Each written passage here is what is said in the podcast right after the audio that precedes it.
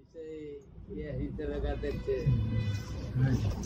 જ્યાં સુધી એ છે અહીં સંસારીપણું છે ત્યાં સુધી એ વિષય છે ત્યાં સુધી એ અહિંસાનો ઘાતક છે અને આવી વાતો એટલા કરે હા છે ફૂલોની વાત કરી નથી હજુ તો આગળ કેટલા સ્ટેપ જાય ત્યાં જોવાની જરૂર છે ખાવા પીવાનું છે રિઝર્વેશન.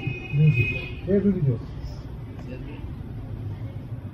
એની કઈ જરૂર જ નથી તેનો આ લોકોએ આગળ ધરી અને બીજું લોકોને ઊંધે પાટે ચડાઈ દીધા છે શું એક વચન વાળી વસ્તુ બહુ વચન કરી નાખી લોકોને ઊંધે પાટે ચડાઈ દીધા છે. આ આત્માનું જ મરણ થાય છે હા આત્માનું જ. આત્માનું જ મળે. ભાવ વિચાર તૈયાર મોટી કરે. હિંસા જબરજસ્ત હિંસા પણ આ બાજુ પાંચ લાખ ફૂલ તોડે તો પણ કસાય વધી જાય વધી જાય કસાય વધી જાય. કસાય વધી જાય કે આ આટલું બધું તોફાન બધું બધું સસ્તી વાત છે. એ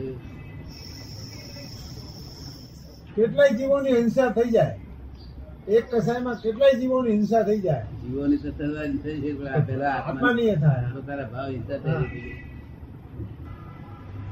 પોતાની આત્મા હિંસા કરે છે આપણે ભરા કહીએ છીએ તે પણ હિંસા હિંસા છે એ જીવોને જો બાફ્યા ના હોત અને પાણી મળ્યું હોત તો એ ઉગી નીકળે તો બરોબર ને?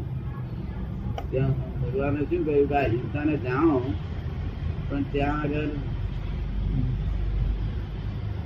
લાભાલાભનો વિચાર કરો વિવેક નો વિચાર વિવેક લાભાલાભ પછી આટલા આટલા ઘઉંની રોટલી બનાવી રોટલી મેં ખાધી તેટલા જીવોનો